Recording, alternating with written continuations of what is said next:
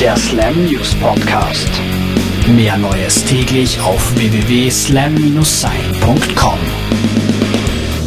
Tori Amos hat sich von ihrer Plattenfirma Sony BMG getrennt. Sie will jetzt den gleichen Weg wie ihr Kollege Trent Reznor gehen und wird in Zukunft ihre Alben in Eigenregie veröffentlichen. Die Sängerin zeigte sich in einem offiziellen Statement genervt von der Abhängigkeit, in die Künstler von Labels getrieben würden. Dieser Abhängigkeit will sie nun entgegen und die Liste der labellosen Musiker wird wieder ein bisschen länger. Motorhead-Freunde, aufgepasst!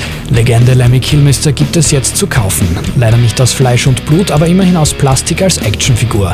Und das detailgetreu inklusive Bassgitarre, Mikrofonständer und der berühmten Warze natürlich.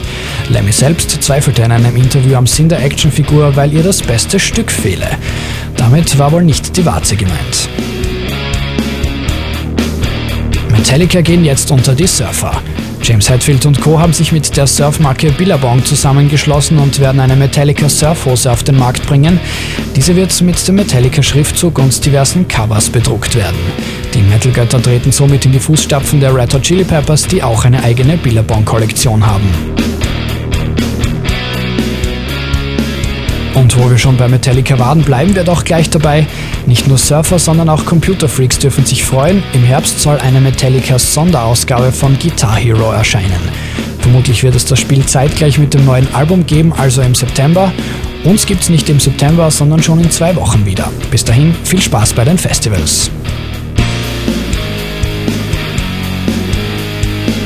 Der Slam News Podcast.